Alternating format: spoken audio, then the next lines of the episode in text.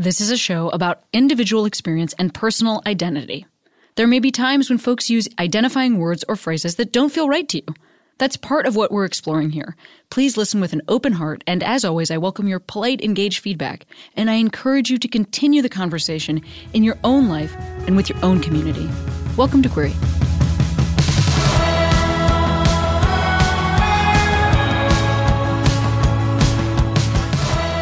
Hey Queeros, Cami here. Today's guest, Sarah, Kayla of the Sounds Fake But Okay podcast about asexual identity. Very freaking cool to chat with the two of them.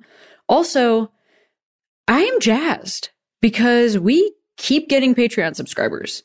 Y'all keep turning up to say that you want to spend like five bucks a month or a dollar a month or like 20 bucks a month to support this show, and that is awesome. If you would like to support Queery and get a, some cool bonus prizes is not the right word, perks, including a chat with uh, Sierra, Queery producer Sierra, and myself every dang month, uh, you can head over to patreon.com slash hey queeros. Uh, I'll see you there.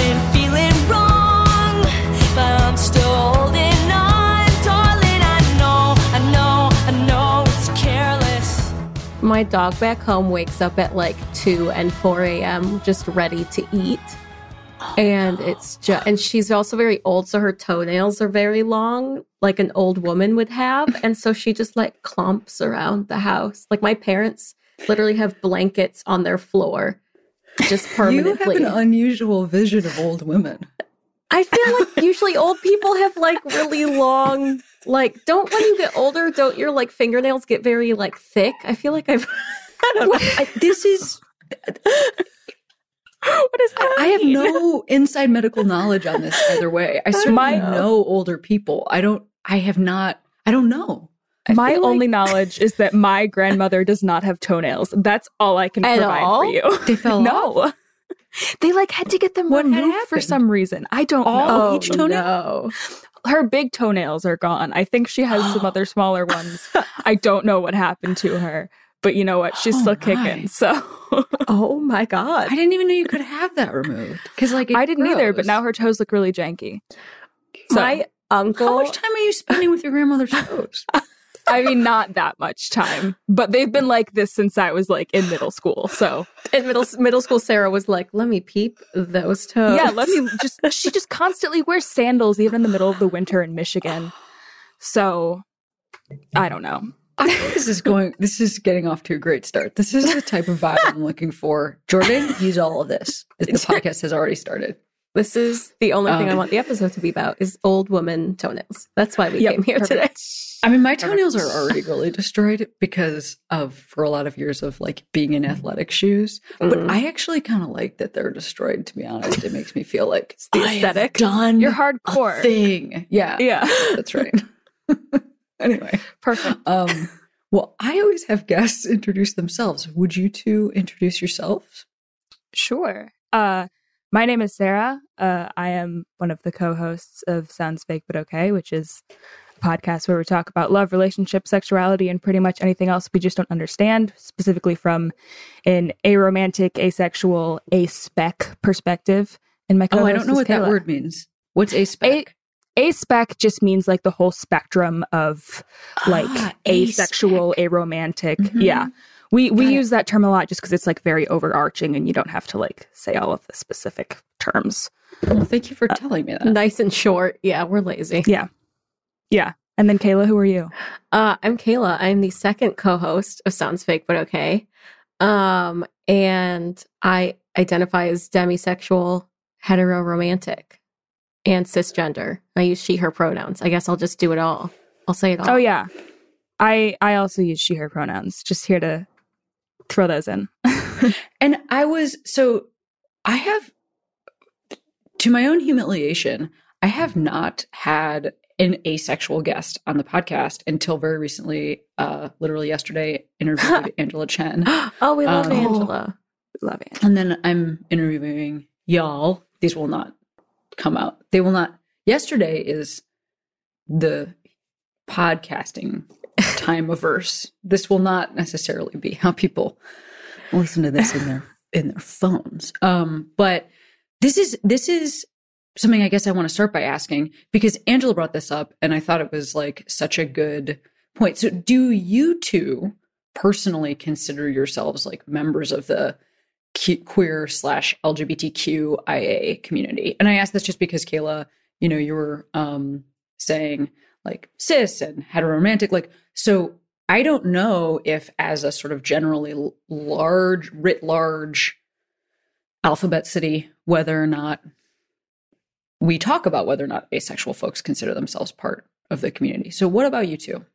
Yeah, I mean, I consider myself a part of the community. I am of, as a person who's aromantic and asexual, I am of the opinion that anyone who is aspec um, should be able to be a part of the queer community if they want to. Some people don't feel that they want to.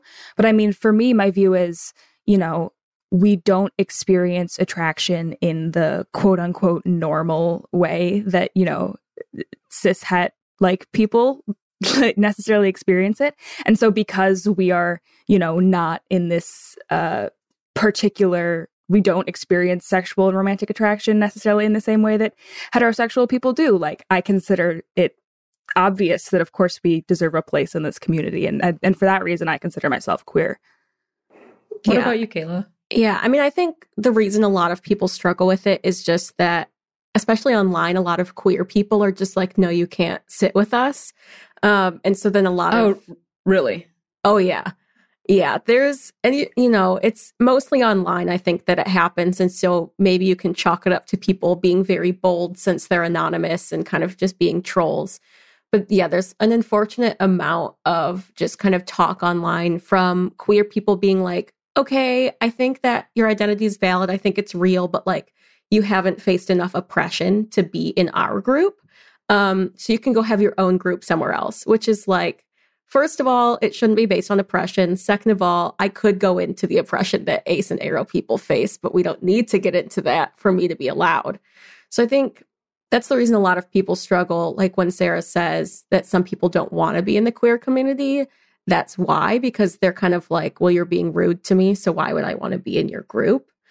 Um, for me personally, it's something that I've struggled with because, like I said, I'm hetero romantic. So, like, half of my identity is straight. Like, the way on the podcast I say it, the way I identify is I'm like demi straight. I'm demisexual and I'm straight. Um, and so, you know, at times I will feel like I don't even fully belong in the asexual community because I'm like kind of halfway in. Yeah, talk Like- to me about demisexual. I'm Yeah. so sorry to interrupt you, but No, let's yeah. like clear that up really quick. Yeah, yeah. I always forget that uh, most people don't know what that means. Um, We're so used like- to being on our own podcast. I'm just in my own bubble. so yeah, demisexual is kind of under the larger asexual umbrella or like part of that spectrum. Um, so as a demisexual person, I don't experience sexual attraction until I'm romantically or emotionally like bonded with someone. So it's not that I just choose not to have sex with someone until I'm like there with them. It's not like I'm choosing to like save myself for marriage or like choosing anything. It's that like literally until a certain point in that relationship, I am not interested in you sexually. Um, and so for some people, it could take literally years. Like they need to be friends with someone for years. For me, it usually doesn't take that long. Um, but yeah, so it's kind of So the- you don't rewind and rewatch the sex scenes in movies again and again because of a very special feeling. But I do you can not have a very special feeling down the line in a Yeah. relationship with somebody that you're committed to and having a bond with. Yeah. Yeah. So, of course, like I could choose to have sex earlier. For me, that gives me a lot of anxiety. It's also like tied to my anxiety disorder. So, for me, it's kind of like a weird, deeper thing. And for everyone, it's different. Um, but yeah. So, because, yeah, go ahead. Oh, I just want to ask Sarah real quick, like Mhm. how your experience differs from what Kayla's talking about. Yeah. So for me, I just don't experience romantic or sexual attraction at all. Um, you know, there are plenty of people who identify as aro or ace who may still choose to like have sex or choose to do that because it feels nice or like, you know, for whatever reason. For me, I have just no interest. Like I just I just don't care. um, and also, and you said, and also in in um romantic partners as well. Yes. Yeah. I I don't have any interest in really any of that. I never really have. Um for for a lot of my life I just assumed I was straight just because, you know, that's that's the norm and that's what's kind of pushed onto you. And I thought I was like, "Oh, I'm a late bloomer. Like I'll I'll feel that stuff later." And then I just never did. um and so for me, I just I don't have any interest in pursuing that at all, you know.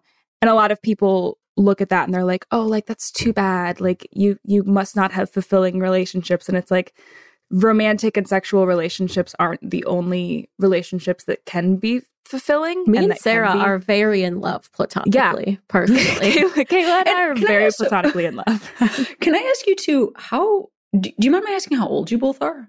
oh yeah, we're babies. We're 23. We're babies. We're both 23. You're both twenty three. Yeah. Mhm. Wow. Um, how awesome that you and do, where do you live? Where do you each live? If you don't, I- just you could even speak in generalities. Yeah, no, I live in Los Angeles. Right now, I'm back home with my family in Michigan, but I normally live in Los Angeles. Yeah. Um, I'm Kayla, also do you- from Michigan. And I recently moved down to Baton Rouge, Louisiana with my partner because he started working down here. So I'm new And- to the South. Y'all met. Um, We met at Bec- school. So we're both Oh, from wow. Michigan and we went to the University of Michigan. And we were randomly placed as roommates in our freshman year dorm. They just like randomly put, yeah. And then we fuck up. fell in love. Like that's why we say like our love story is very good. Like we could be a rom com. Like we met by chance and started a podcast. Like Things got very- weird very quickly very in magic. And also- friendship. being college roommates is very recent for you all because Yeah. your ages Yeah. is like Yeah. from five minutes ago. yeah, basically, Yeah. we're basically So- children. no, you're Yeah. eh, eh, full adults. I would say. Uh, not not in my soul. I don't feel like an adult at all. Well, part of why I'm asking that is because I wonder, you know, like specifically as with what Sarah is talking about, um, there, there's like two maybe sort of things I'm curious about here. So, like, you know, some of there's like the Sarah side of things, which is if you're 23, maybe you're constantly getting the barrage of like, where's the partner? Where's the partner? When is the thing? You know, like that would seem like that might even continue to like cook a little more as you Yeah. be, you know become older because i think that we we have so many assumptions about what people are going to do with their lives and then i think Mhm. the kayla side of things um would have with it the assumption that like this isn't an identity that you carry because you're in a relationship. So like each each of you is sort of dealing with um a set of assumptions. One that like you know 23 oh this is like just the age where you should be dating around you know like and so i'm curious as to whether those like those things are like vaguely broad strokes ideas that you are both experiencing. Yeah, I think we kind of deal with similar but different issues in that way. Like for me, uh, dating in college was a bit of an experience and is actually what kind of led me to finally be like, okay, I'm definitely demisexual after questioning for a while. Is because in college, you know, you're so surrounded by hookup culture and everyone's experimenting. Like that's kind of what they show in movies, right? Is just being at a frat party and like making out with everyone. Um, and to me, that made me very anxious. That was Mm. not what I wanted. That made me uncomfortable. And so that was a struggle. And um, I think you're right about kind of, kind of, I guess, like the relevance of my identity too, being in a long term relationship. Like that is why at very first in like our sophomore year of college, I kind of started to question whether I was demisexual but I was in a long term relationship at the time. And I was like, oh, well, it doesn't, like, it's not relevant. I'm already having sex with this guy. Like, I already got to the emotional bond part. Like, I don't need to figure that out. And it was only until after we broke up that I was like, okay, fuck. Like, I should probably uh, give this some thought. And then I took another year to like think about it. Um, but yeah, I think there's, yeah, there's unique issues that come with demisexuality for sure. yeah Yeah. and sarah oh go ahead I was going to say, I I think for me specifically, you know, I am both aro and ace, but I feel like my aromantic identity has more of an impact on my life because Mhm. you know people don't people don't know if you're having sex with your partner. Like people people unless you like advertise it and you could be lying, you know. But like people will know if you're not, you know, in romantic relationships if you're not pursuing that kind of thing. And I'm very lucky in that my family is profoundly queer. Um, I my sister's gay. I have a ton of queer cousins. My godfather's a gay man. So like I luckily have a very wonderful and accepting family who like they didn't understand asexuality, but once I, you know, explained it to them, they were like, okay, cool, that's great. Um, so luckily I don't really get that from family, but you still get that from other people, the assumption of like, oh, so like, you know, do you have a boyfriend? Like are you like are you dating? Or like even the people that are like, oh, do you have a boyfriend or a girlfriend? Like that's fine too. And it's like, well, I have neither. so Yeah, know. I I totally hear you. I mean, again, it sounds like you know just different um different things to to deal with. Like I, like I almost am thinking in my head about like a a couple that passes like that is like a that is identified by culture as like a straight couple and one or both members are trans. And so there's like that sort of um tension around like who to come out to and when, you know, like Mhm. how do I do this and how do I navigate it versus like, you know, the queer person who is is in a relationship that people around them would place as a queer relationship. And so these things just have they just have like different things to navigate. Like the one of them sort of has an almost implied constant coming out um by the nature of it of its existence like i am a woman and this is my wife you know versus the other one has a Mhm. constant coming out um by like the decision to make oneself visible and there's there's a difference there they're both queer experiences you know they're both Yeah. things that i think a lot of people in our community can relate to it's it's not true for all aspec people, but Kayla and I are both very like straight passing. Kayla, and you know, because she is to, a, to a certain degree straight. I'm like half Um, straight. Yeah. um, and whereas for me, it's like people, there's the assumption that any person is straight until proven otherwise. And as an aroace person who has no interest in dating or sex, like it's hard to prove otherwise because there's there's no like you can show evidence. someone your girlfriend or something. yeah, exactly. You And so like me, I, but I could, I could be like, look, count. this is the person I have This is a podcast with." woman I like. um but like i you know if if i i have to like actively come out to people to explain you know the situation um and you know people often will just you know they have no reason to not believe that i'm straight although i have been told i dress very gay so some people have assumed i was gay but you know it's i i always have to explain myself uh if i want people to understand my experience and how you know how i live in the world Yeah, sounds exhausting. I will also say that, um, you know, again, and the reason I'm pointing this out is because, like, it kind of goes back to that first question that I was asking, and I and I know that, um, Kayla, you said like it's not about oppression, but in some ways, it is about oppression. It it the, the queer experience, I think, writ large, is about the exhaustion and the like daily oppression of living a life that is atypical. I also think it's about these like sort of shared experiences of, you know, the concept of coming out and the concept of coming, like self realization above all else. And I guess that there are like, you know, straight people that experience these things too, where they get to know themselves. Um, but I just think that our, our like shared experience of, you know, I, ha- especially because so often for queer folks, it's one of the only identities where almost everybody grew up in a family that didn't 100% reflect like Mhm. this identity that they that, that we have you know like it's it's um racial oppression while it is like so extreme and so systemic it's also something that often not always um is understood within a whole family structure and so for us it's that idea of you know even if it is the family that you're talking about sarah um it's still we're still different and we have to know that come to terms with that explain it to people and Yeah. been explaining it to the people who raised us, you know, and that stuff all feels so I think it's really impossible to describe that to um people who haven't had that experience. I we try again and again we try to, but I think it's really a lived thing. And I I think with asexuality or the ace spectrum more generally, it's it has its own specific set of issues because if you're trying to explain to someone that you're gay, you can kind of be like, "Oh, well, I experience it the same way as you. I just feel attraction toward people of the same gender." You know, it's it's they have a comparison to to kind of point to.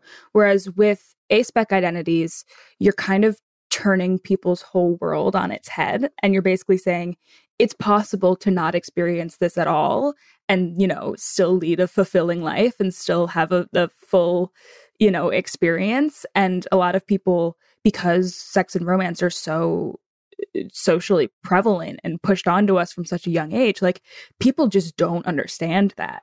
And so it's like a whole you have to basically retrain the brains of anyone who you who you come out to really and so we often joke like you know coming out as an aspec person you have to always give a ted talk because you know people people aren't familiar with it they don't Well, they don't even know what the word is. Like you have to Yeah. start from the basics a lot of the times, which isn't necessarily their fault. Like we can make it, you know, big media's fault for not putting more representation in, you know, our mainstream media. But yeah, there is it's exhausting. I think like you talked about, I do think that exhaustion is kind of a level of oppression that I don't think I've even thought about it that way. And I think a lot of queer people that are rude online don't think of that it that way either. I think we kind of think of like the big oppressions like marriage inequality or like conversion therapy and those really big things when you forget that people who don't necessarily have that level of issue are still going through like you talked about the exhaustion or feeling different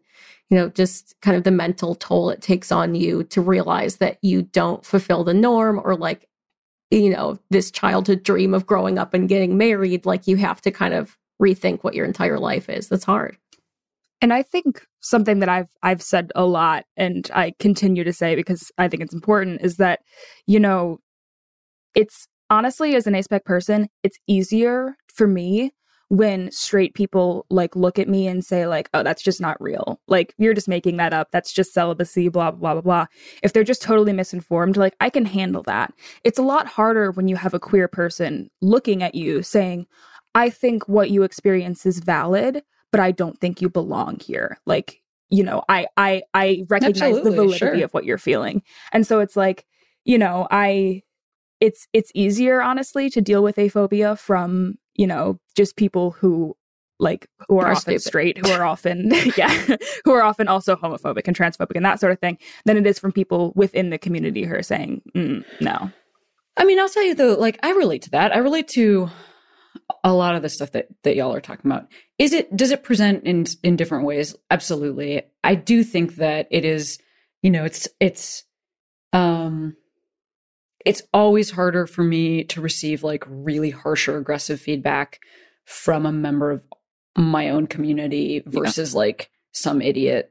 I mean, do I Yeah. do like do I like to receive it from some idiot? No, but I assume I'm going to receive it from some idiot. and at least you And- can say that there's some idiot rather than you know another respected person within your community who like you thought you could trust or something you know Yeah, and I also say aggressive feedback because Oh, yeah. like can we have this conversation can we have conversations like sure, but you know we all know on on this call and I'm sure anybody that's listening that has had an experience of the internet knows what I'm talking about. Like we're you know become very aggressive with each other and um and it is tough. It's tough for me when it's when it's somebody that I I, it's, I think it makes me feel invisible. It makes me feel like, come on, come on, guys, can't you see how hard I'm trying? Sure, I'm missing the mark. I'm a human, you know. Yeah. Um, sure, you don't get me. We're different people, you know. Like, sure, sometimes, um, you know, maybe your experience is different than mine, but it just is that like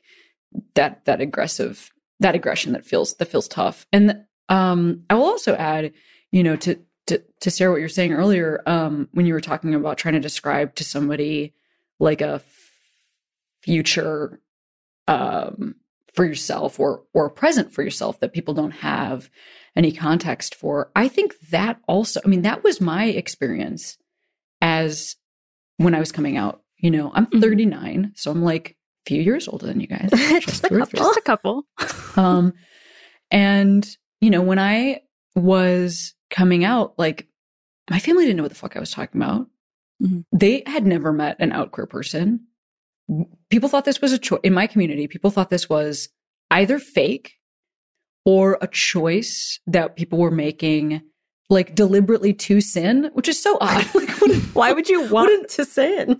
I, I would mean, love I to go to hell. Yes. I don't know. I mean, you know, like I mean, yeah, first it's of all, I feel like all of the fun people are in hell. So yeah.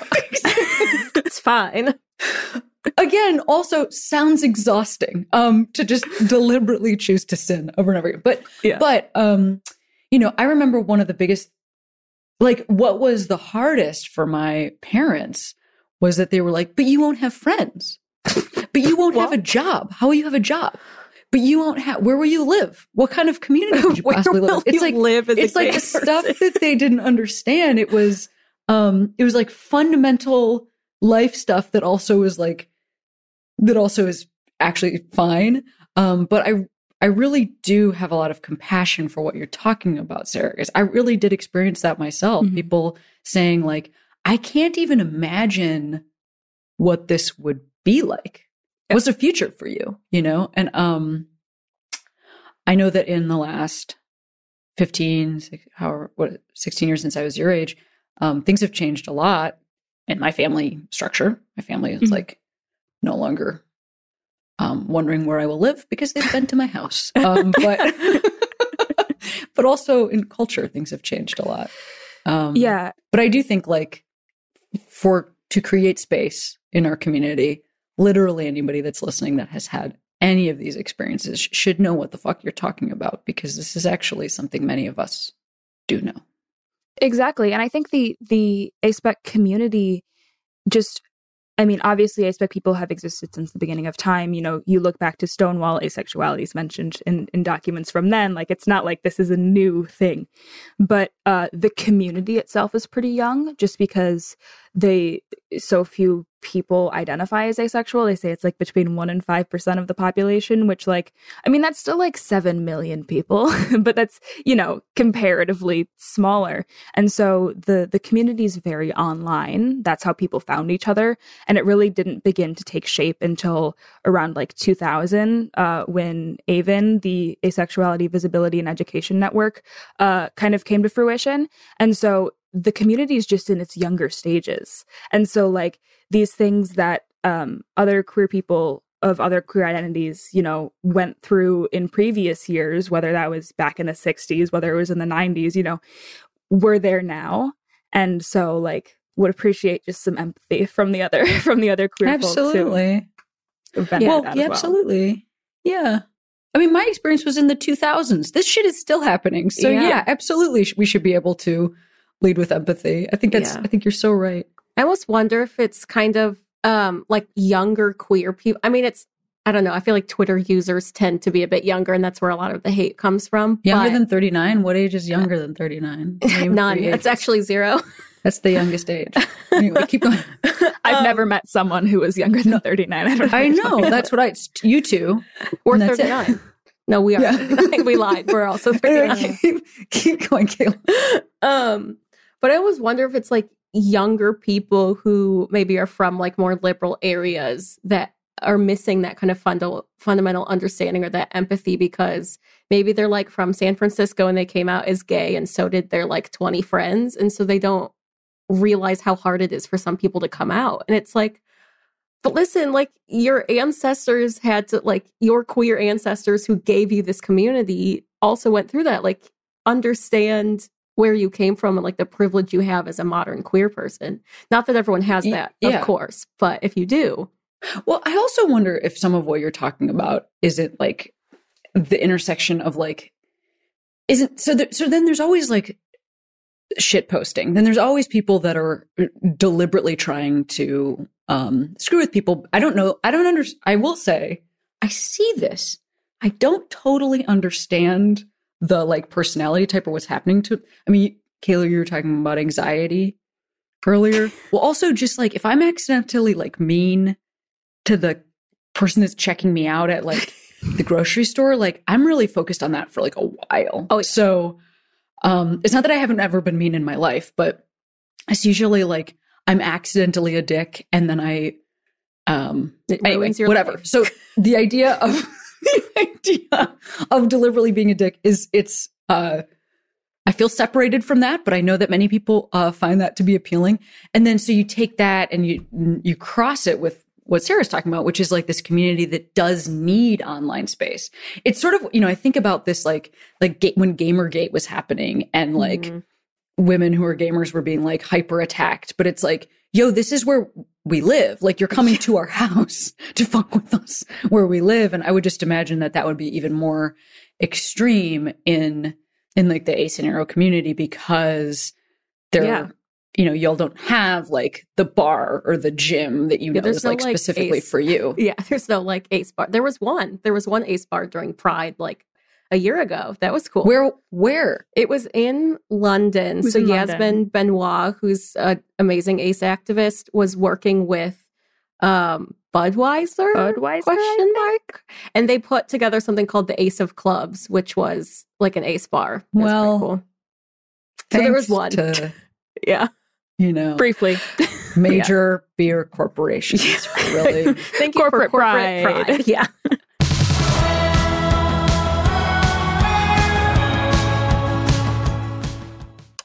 Back for another game. You know it. What's going on? Just one more week till Max Fun Drive. Hard to believe. It's been a heck of a year since the last one. We're now a worker owned co op. We raised $50,000 for charity last year. And we've added a bunch of awesome new shows. But do you think we're ready to do it again? Absolutely. Lovely new gifts are lined up. The episodes will be amazing. And wait till everyone hears the bonus content. Yeah, plus they know to go to MaximumFun.org slash newsletter, so they're getting all the news. Oh, like that meetup day is on Thursday, March 21st. Then what's bothering you? Me? Oh, nothing. We're all set for Max Fun Drive to start on Monday, March 18th. I just didn't want you to see this coming. Check. What? Hang on.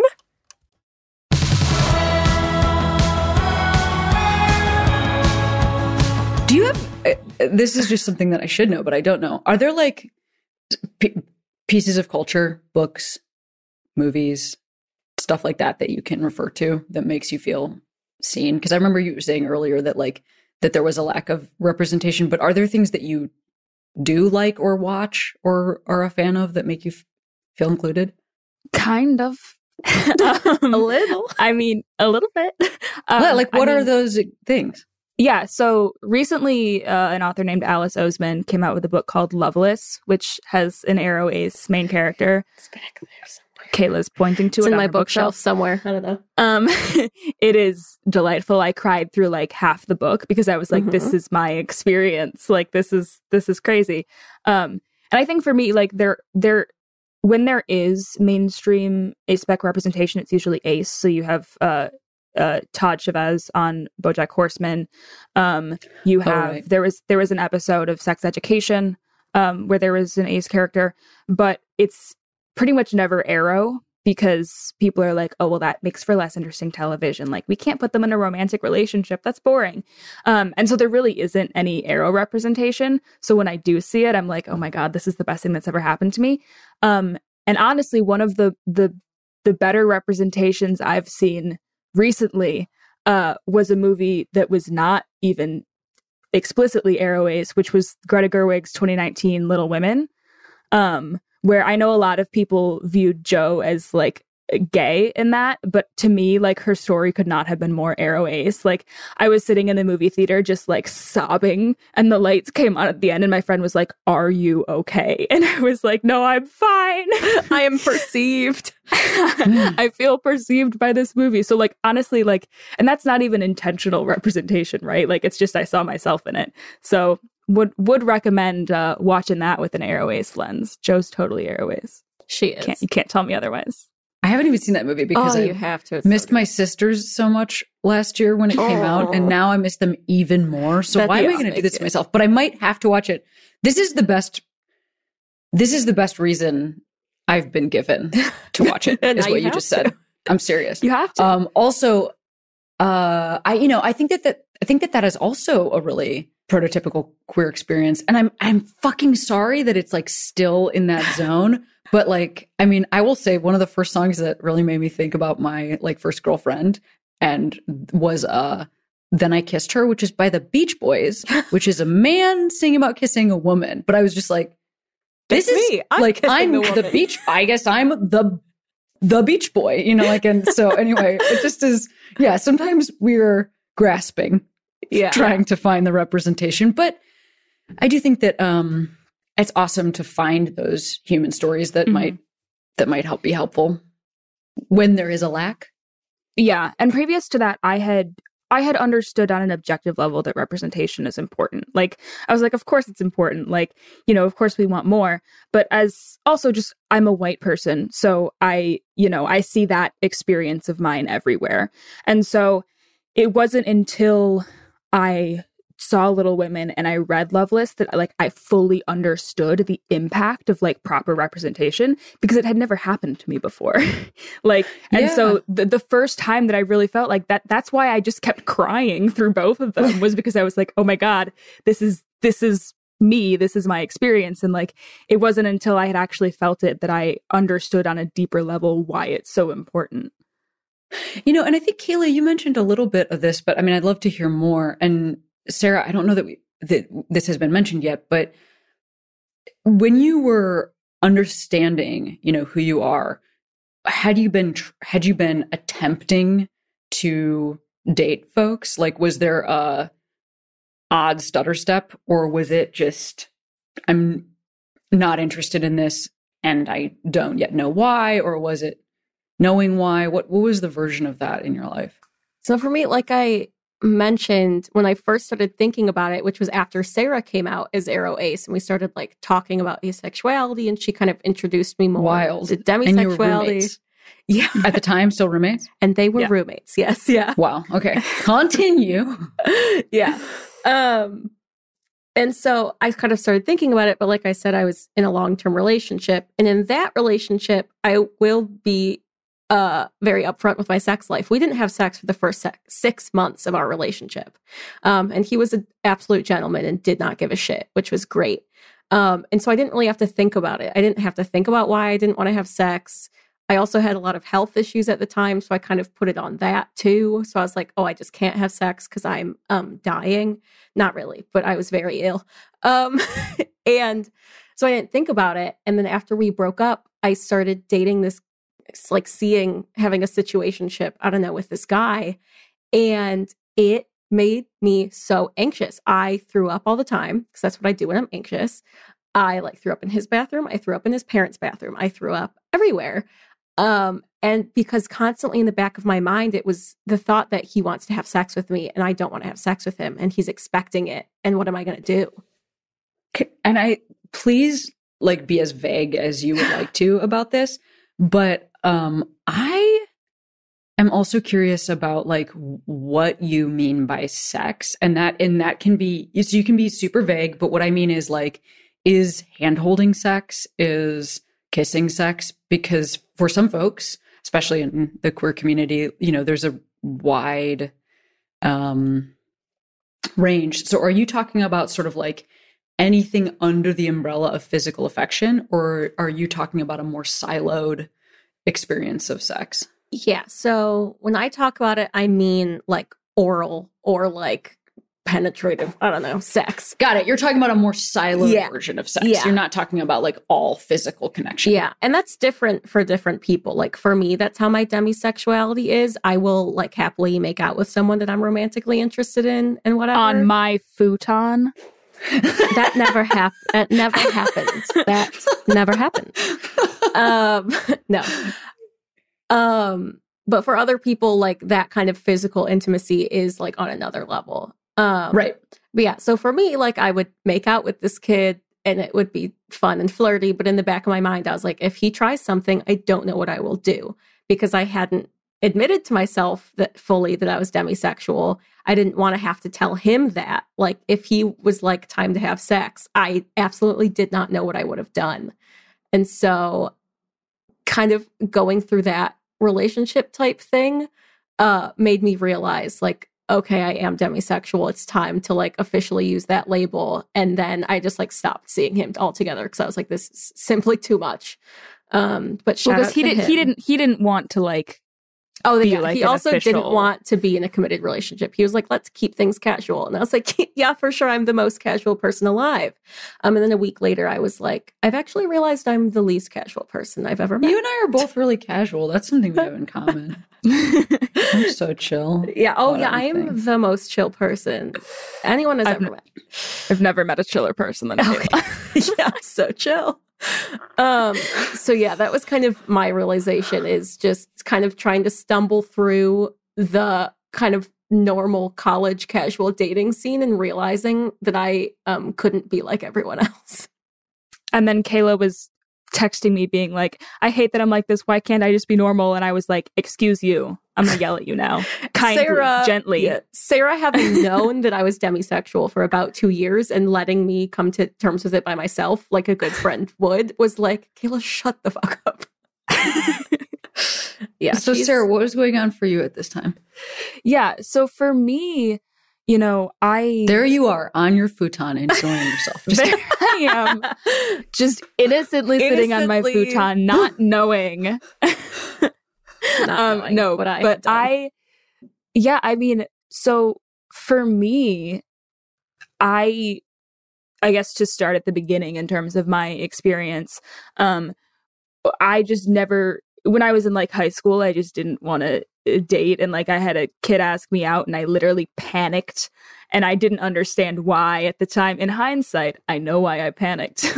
um, but you know, I, I just, I didn't have any interest in it. I, I, it seemed to me like I was like, oh, it'll happen eventually. And I was lucky in that a lot of my friends also weren't dating because I was, I was a very high achieving kid. I did a lot of gymnastics. I was very busy. and so I was, you know, I was basically just like, I don't have time for this. A lot of my friends don't have time for it either. It's fine. Um, and then, you know, I was, I was pretty confident in that. Like even, even by the time like prom came around, like I went to prom by myself. I didn't care.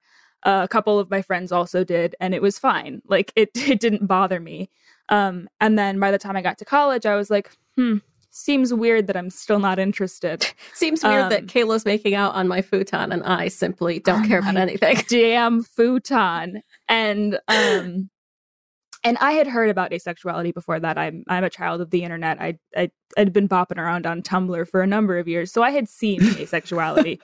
um and so then my freshman year of college, I started like kind of looking up a little bit more about it. Um and then you know by the end of by the end of freshman year of college i had kind of come to terms that i was ace and arospec i wasn't sure for sure that i was aro yet but i knew i was somewhere on that on that d- timeline.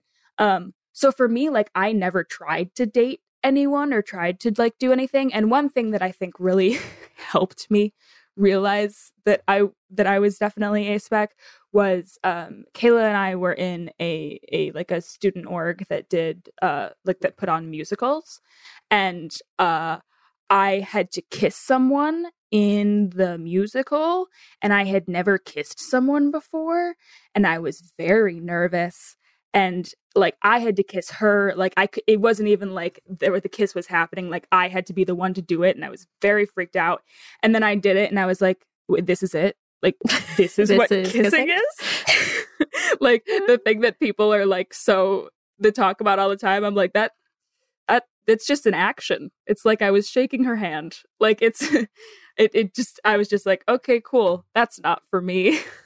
So that sounds like a wild experience. she's also the only person i've ever kissed like And she doesn't do you even still do you- know. Do you, do you feel? I mean, I suppose. Did you feel agency at the time, like that you could have said, "I won't do this for this role," or did you just sort of go with it? I just sort of went with it. I think I I was very nervous, but it wasn't in like a, a, a like super uncomfortable because of my identity sort of way. It was just like I was nervous. um and so I I don't think I ever would have done anything to be like, actually, I don't want to do this. Um, and also, there's also a certain level of like, you know, as as much as I knew better, and as much as I knew that, like, you know, it doesn't matter when or if you have your first kiss. I was like, I'm 18 and I've never kissed someone. Like, I don't want to tell people that. Like, I don't want to. I don't. I don't need them to know that information. And so I was just kind of like, let's keep it on the down low. Let's I just was like the only one that knew, and I wasn't even in the rehearsal where you kissed her No. for the first time. Like we, she purposely was like, "We're not telling anyone," and I was like, "Okay, like your kids, And I don't the- care what you do." The show like went up. Like Yeah. you then performed this show. And kissed her in front of everybody. in front of everyone, and it was fine. But the yeah, like even then at the time I didn't even know she was questioning. Like freshman me was very preoccupied with like trying to survive in college. But like it wasn't until like that summer Sarah like put up a post on Tumblr where it was like one of those posts on Tumblr. It was like, tell me about yourself, answer these questions. And she put her sexuality as asexual. And I was like on Tumblr and saw that and just messaged her and her said, Oh. And she said, Yep. And I said, Okay. And that was the entire conversation. That was how she came out. Yeah. I'm horrible at coming out. I'm I'm such a non-confrontational person. Like I I You don't should- like I don't ever want to tell someone that I've come You out. should Like, tell I the just- class how you came out um for re- publicly for real, fine. quote unquote. I it was the following year after Kayla had found out. I was studying abroad in Germany. Uh and it was it was June, so it was Pride month and it was people were like putting those like Facebook profile picture frames on their profile picture that said pride and then pride was written in like the flag of whatever they were and i was like should i just add this to my profile picture and see what happens and kayla was like sure and i was very nervous but i did it anyway We talked about it for like maybe a week. yeah where I kept having to reassure her that it would be fine if she came out in the least like In the- confrontational, audacious way Yeah. possible. Yeah. And then uh so I did it and my sister texted me and she knew what it meant. She was like, "Okay, cool." And she was like, "I don't think mom knows what this means. Do you want me to tell her?" And I was like, "Yeah." And so then my sister told my mom what it meant. She came out And then my you. and then my mom texted me again, I'm across the Atlantic from my entire family. and then my mom texted me and was like, "Okay, cool." So that's how I came out. Wow. I mean, you know, like whatever works. you know, that's. I, I'm realizing I don't know what the flag is. it's, it's- I don't know what order it goes in. It's white White, black, purple, and gray. and then the aro Oh, one. yes, I know this one. The, The, aro one has like green. green, green, white, gray, black, something like that. I don't even know this one. You stumped me. How have you gotten beyond my flag knowledge? Humiliating. The demisexual one is even harder. So What's that one? it has like a black triangle and then it's like white, gray, purple. So it's like the same colors, but a different look. I don't know. Configuration. Yeah. Do y'all, I'm just like, please forgive this if this is the most insanely offensive thing you've ever heard. But I'm just asking because you're because of the ages that you both are. Are you do you are you in the workforce? Do you have jobs? so Yeah. sorry to say that. Are you five years old? no, it's more so like um I'm imagining that you if you're 23, did you graduate last year? We 2019. Did you graduate in the pandemic? No. Okay, no. no. we were graduated a year before out the from pandemic. that. As Yeah. I was 22 and I graduated. Okay, got it. Okay. Yeah, Mhm. we were Um, we were 22 when we graduated, right? I was 21. I'm a child. I was 22. Got it. Yeah, Okay. it was May 2019. So it's been like a Okay. year and a half. I don't know. Yeah, got it. Um um but you do you do both Yeah. work. I I am am employed. I am Mhm, mhm. between jobs right now. I'm actively applying, but I Wonderful. plan to work when someone yeah, yeah, yeah. will allow me. plan to work? I mean, some people, I guess.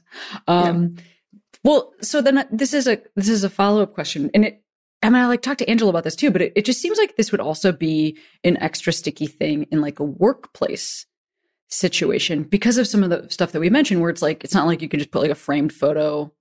I mean, I guess you could put a framed photo of yourself with, with the, the, Facebook flag. background and put that on your desk. Um, but you know, is this something that comes up at, at in that context, Sarah? And um, like, what is that like? Yeah, it's it's interesting. So both Kayla and I actually have the podcast on our resumes because they do relate in some ways to what we do. Kayla more so than Hmm. me, but I so just to give you my life story, I I'm an assistant at a management company in Hollywood. I want to go into TV writing. And so like the fact I've heard that of it. Hollywood. Hollywood, baby. Um, and so like the fact that I have this is like somewhat relevant to, to what I want to do. And so it's, Of course. yeah, it's it's on my resume. And so like in theory, the people who hired me could have looked it up. I don't know if they did. Um Right. but like you know it's it's out there i know like for me at work like the other assistants know about my identity in part because we just like follow each other on social media and you know it came up with a, a, one of them because he was also queer and so it just kind of it came up. Um i have no idea if if other people at my office know and frankly i don't really care either way. Like it doesn't it doesn't matter to me i guess if they find my podcast and want to listen to it and hear that side of me they're welcome to Well, yes, and that I guess that also makes a little bit more sense to me because not to like fully generalize, but that that seems like a different setup than like if you were a teacher of Yeah. the youth or something like that. You know, it's a diff- it's a different thing because because you're you're people f- that you work with finding out about um the work that you do outside of it's like Yeah. maybe seem maybe seems like the stakes I, do, I don't see you getting fired for this you know Right. like this is where like Right.